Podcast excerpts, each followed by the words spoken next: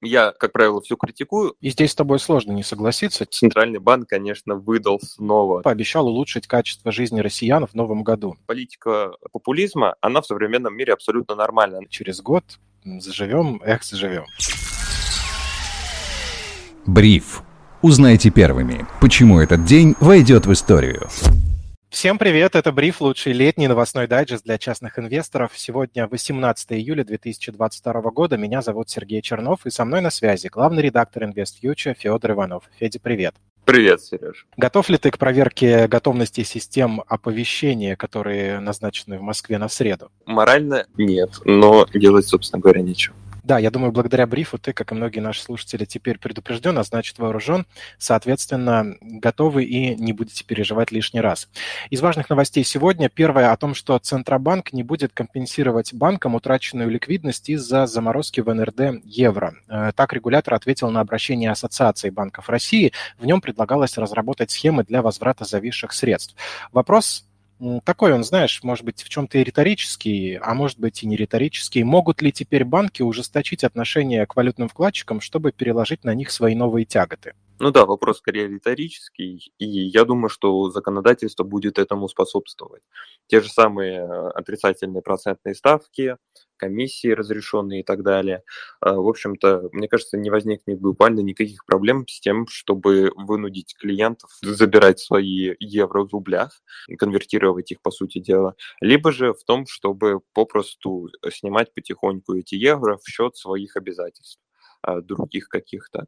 Да, и тем более надо отметить, что параллельно сегодня появились новости о том, что русский стандарт и Экспобанк больше не открывают счета в долларах и евро. И напомним, что ранее Росбанк приостановил открытие валютных счетов, а Тиньков не принимает валютные вклады с мая.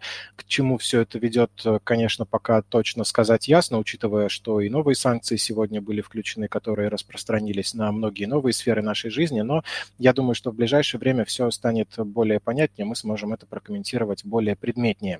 Еще я обратил внимание сегодня на рейтинг ожиданий российского бизнеса, который упал до уровней 2009 года. Это отмечает издание Forbes. Индекс оптимизма компании рухнул сразу на 29%, с 34 до 5. Бизнес видит угрозу дальнейшему развитию роста цен, негативного влияния санкций на внешний спрос и э, спаде покупательской способности россиян. Тут, понятное дело, все, кто планировал заняться бизнесом, наверняка предпочтут пересидеть этот период, и для внутренней экономики это, конечно, удар. Как он, на твой взгляд, подействует, то, что наверняка станет меньше новых мелких и средних бизнесов? Я думаю, сейчас в целом вся конъюнктура свидетельствует о том, что экономика ну, госкапиталистическая ориентирована больше на крупный бизнес. Э, я думаю, малый бизнес, скорее всего, сохранится как раз-таки в форме такого, знаешь, стандартных вещей, когда мы говорим о малом бизнесе. Это, наверное, всякие кафешки, магазины и вот подобные вещи. А, естественно, на самом деле это такая интересная история о том, что когда происходят какие-то негативные экономические события, наносится урон экономике. Этот урон экономики формирует негативные ожидания, а негативные ожидания как раз-таки толкают людей на то, чтобы ну, переставать тратить, например, переставать стимулировать спрос, а, не открывать бизнес и так далее, что еще раз ударяет по экономике. Если проводить какие-то аналогии, то э, очень интересно с Центральным банком, который постоянно прогнозирует инфляцию. И все говорят, вот, Центральный банк, конечно, выдал снова, такой низкой инфляции не будет. Но на самом деле цель э, вот этого э, не только таргета, но и прогноза по инфляции, она не дать реальный прогноз по инфляции, сколько она будет. Гораздо важнее сформировать инфляционное ожидание у населения, потому что если Центральный банк скажет, что инфляция так-то будет 20%, то население побежит все покупать, потому что поймет, что цены на все вырастут на 20%, что реально спровоцирует инфляцию. То есть это очень связанные факторы. Естественно, не в текущих условиях, то есть у нас сейчас другие, другая природа инфляции, но инфляционное ожидание на самом деле очень важная вещь. Тут, э, тут получается так же, что негативные ожидания, по сути дела, бьют по экономике. И тут зачастую э, я, э, как правило, все критикую на самом деле, но, возможно, э, история о том, когда ругают телевизор, э, потому что не говорят, что все совсем плохо, когда все совсем плохо, может быть, именно в плане экономики, я сейчас не говорю про другие вещи, именно про экономику. Может быть, это, это наверняка продуманный ход не только с точки зрения какой-то пропаганды, но еще и с точки зрения формирования как раз-таки вот этих ожиданий, настроений и так далее. Но, к сожалению, все все и так понимают, и, наверное, поэтому как раз-таки э, индекс оптимизма S&P Global и показывает такие низкие значения. И здесь с тобой сложно не согласиться. Чем меньше паники, тем разумнее, в принципе, поведение каждого отдельного человека.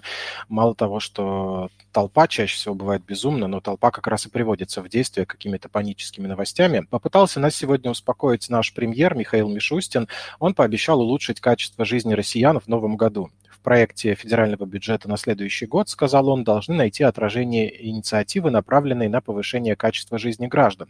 И поможет этому, по мнению премьера, конструктивный диалог с депутатами Госдумы на этапе нулевых чтений документа. Хочется спросить, это реально можно сделать? А то вот и президент говорил, что мы будем жить через 10 лет лучше. А с другой стороны, Мишустину хочется поверить. Вдруг он чего хорошего придумал до такого радикального, что ну правда, через год заживем, эх, заживем. Слушай, э, помнишь, был план развития, который предполагал, что мы в 2020 году будем жить на уровне Германии, то есть ВВП на душу населения будет такой же, как в Германии. Ну, учитывая то, как стремительно катится уровень жизни в Германии вниз, мы почти сравнялись. Так к этому. Ну да, да, да, вроде того. На самом деле, опять же, тут э, нужно понимать, что власть всегда будет говорить то, что хотят слышать люди, даже э, просто главное, чтобы люди на определенном этапе не перестали в это верить. Я, может быть, э, ну, скажу непопулярное мнение, но у меня как бы есть своя позиция, я открыт всегда к конструктивному спору и так далее. Я э, сторонник как раз-таки э, довольно жесткого капитализма. В каком плане? Не в плане, чтобы полностью оставить всех э, там людей, которые в силу каких-то объективных причин э, не могут э, обеспечить себе нормальную жизнь за бортом. Нет, я не про пенсии. Я скорее про то, что э, нужно срезать э, всякие социальные выплаты, пособия, ценой, наверное, как раз-таки э, уменьшение налогов. Вот, ну, то есть у меня такие мысли есть определенные, и в России очень высокое налоговое бремя. Это высокое налоговое бремя очень сильно как раз-таки мешает повышать уровень огромного количества граждан, и, к сожалению, это нигде не афишируется, мало кто это понимает, что фактически за то, чтобы нанять там, например, чистыми работника за 87 тысяч, нужно еще сверху заплатить 45 э, тысяч налогов, то есть 13 тысяч НДФЛ и 32 тысячи других сносов. От общей суммы нанятого а, на работу человека это получается больше 50%. Но я просто скорее к тому, что политика популизма, она в современном мире абсолютно нормальна. Наверное, была нормальна во все времена, и вот это вот обещание поднять пенсии, поднять стипендии, поднять э, материнский капитал, еще что-то, оно находит э, минутной популярностью людей, и люди это поддерживают. Но я уверен почти, что Шустин э, действительно, наверное, имел какие-нибудь очередные социальные пособия. Но в общих чертах они скорее деструктивны, потому что это э, невыгодное перераспределение экономики.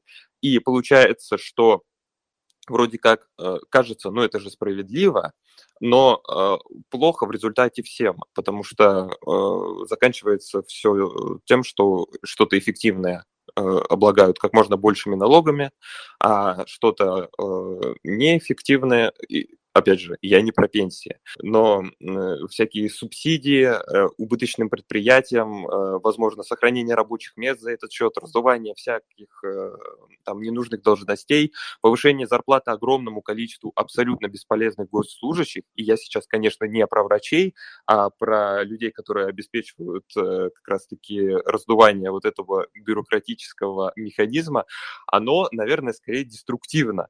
Но э, нужно понимать, что это не только в России так. Естественно, сейчас весь мир в это упирается. Та же самая Европа, которая не может сократить расходы, э, Япония, которая не может сократить расходы, потому что она уже обязана перед своими гражданами фактически поддерживать такой высокий уровень жизни, поддерживать э, социальные расходы, и более того, э, увеличивать их, э, чтобы выигрывать на выборах и так далее. Я, наверное, Сереж, слишком тяжело мысль завернул, да? На самом деле она тема хороша, что позволяет нам, слушателям, развернуть свои мысли в каких-то иных направлениях, которые раньше не приходили на ум.